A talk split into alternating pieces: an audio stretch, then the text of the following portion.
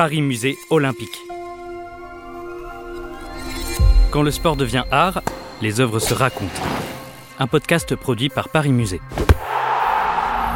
Paris Musée Olympique, c'est un pied dans l'histoire de l'art, l'autre dans l'histoire du sport, et le reste du corps immergé tout entier dans une œuvre. Fermez les yeux. Plongez dans cette toile, chaussez vos baskets et remettez-vous en selle pour les J O en écoutant se dévoiler les collections des musées de la ville de Paris. Allez, prêt, prête, jeu, partez.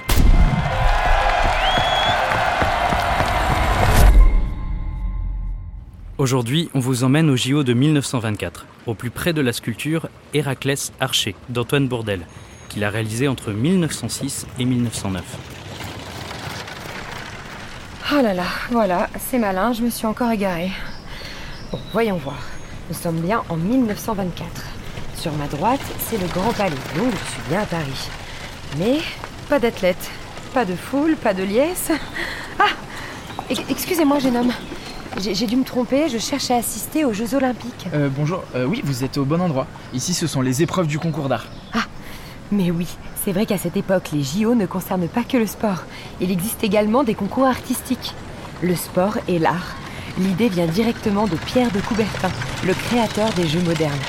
Le Comité international olympique a commencé à y penser en mille neuf cent six et ça a réellement débuté aux Jeux de Stockholm en mille neuf cent douze. Vous y participez ? Oui, je participe au concours de sculpture. Ah. Pour la première édition du concours d'art, il n'y avait que trente-quatre candidats. Et aujourd'hui, nous sommes cent quatre-vingt-treize. Venez, je vais vous montrer. Merci. Et comment vous affrontez-vous aujourd'hui ? Vous faites du tir au buste, de, du marbre à tons ? Non, il y a cinq épreuves. Musique, littérature, peinture, sculpture et architecture. C'est le pentathlon des muses. La règle principale, c'est que toutes les œuvres doivent avoir un caractère sportif célébrant, par exemple le mouvement, la lutte ou l'effort. Mmh. Et on remporte bien sûr reconnaissance et médailles. D'ailleurs, vous saviez qu'en mille neuf cent douze, Pierre de Coubertin a lui-même remporté l'or en littérature avec un poème en prose baptisé « Ode au sport ». Oui, oui, il commençait ainsi alors. « Ô sport, plaisir des dieux, essence de vie ». Tu es apparu soudain au milieu de la clairière grise où s'agite le labeur ingrat de l'existence moderne. Oh, regardez là-bas, c'est Antoine Bourdelle. Bourdelle ? Le sculpteur ? Mais qu'est-ce qu'il fait ici ? Il est aussi candidat ? Vous n'y pensez pas. Il est membre du jury de la section sculpture avec les artistes Aristide Maillol, Jean Boucher, Henri Bouchard et Paul Landowski. Oh, il est tellement doué, je suis si impressionné. J'y arriverai jamais. Mmh. Je ne veux pas en rajouter, mais c'est vrai que Bourdelle a été praticien de Rodin, ce qui veut dire qu'il a quand même taillé ses marbres pendant près de quinze ans. Et, et surtout, le plus important, c'est qu'il rencontre un immense succès depuis la création de son œuvre Héraclès Archer. Mais vous savez que l'une des versions de l'œuvre est ici ? Elle est exposée hors concours. Bon, je, je laisse mon angoisse ici et on va la voir. Ah bah oui, merci. J'ai lu dans la presse qu'il y avait un concours de dessin pour illustrer l'affiche des J O cette année. Vous y avez aussi participé ? Grand Dieu, non. C'était que pour les initiés. Monsieur Bourdelle y a participé, lui.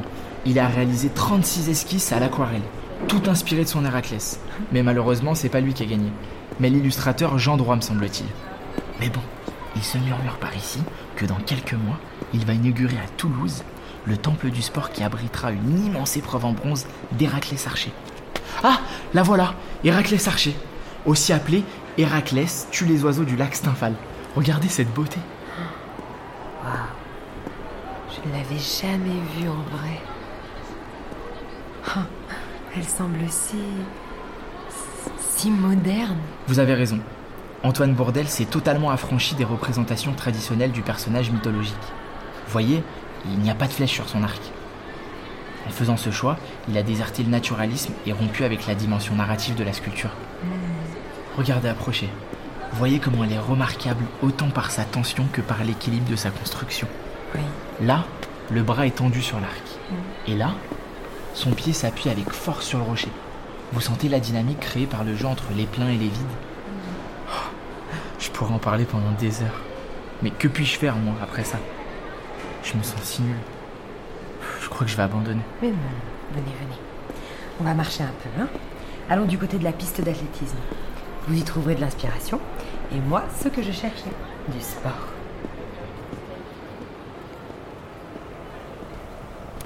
Vous connaissez l'histoire d'Hercule et des oiseaux du lac Stymphal ? Bah, je sais surtout que Bourdelle en a fait une œuvre formidable. Mais pourquoi dites-vous Hercule et pas Héraclès ? Ah. Hercule, c'est le nom romain. Héraclès, c'est le nom grec. Il est le fils de Zeus et d'une mortelle, la reine Alcmène, donc demi-dieu. Un jour, il est pris d'une crise de folie, durant laquelle il tue sa femme et ses enfants. Bon, soit dit en passant, cette crise a été provoquée par Hera, femme de Zeus, jalouse des infidélités de son époux. Bref, pour expier ses péchés, Eurysthée, le cousin d'Héraclès, lui ordonne de faire douze travaux, des défis réputés impossibles qu'il va bien sûr accomplir. Ah, et tuer les oiseaux du lac Stymphal, c'est le sixième de ces travaux si je ne m'abuse. Effectivement, ils étaient monstrueux. Leurs becs, leurs pattes et leurs ailes étaient en bronze et ils dévoraient de la chair humaine. Héraclès devait donc les faire disparaître et c'est comme ça qu'avec son arc et ses flèches, il a abattu la majorité des oiseaux du lac. Tir à l'arc, course, lutte... Les travaux d'Héraclès ont un petit air de discipline olympique, vous ne trouvez pas ? Je suis d'accord avec vous. Mais c'est sans doute pour cela qu'une légende perdue entre mythologie et histoire place Héraclès à l'origine des Jeux antiques. Des Jeux créés au sanctuaire d'Olympie en l'honneur de Zeus et qui ont duré pendant près de douze siècles. C'est une des versions de leur création, mais il est vrai qu'Héraclès est le prototype de l'athlète. Il représente le héros, le mythe d'un corps parfait et infatigable, aux muscles saillants et aux gestes implacables. Vous aussi, en tant qu'artiste, vous devez avoir le geste beau et implacable. Je crois que ça commence à m'inspirer. Bon, je retourne me préparer pour le concours. Et qui sait, peut-être que dans quelques années, c'est moi qui serai dans le jury à côté des plus grands comme Bourdelle. Je vous le souhaite. Et moi, je vais aller voir à Colombes ce qu'il se passe du côté du rugby. Il paraît que ça chauffe au stade. Merci beaucoup et bonne chance. Merci.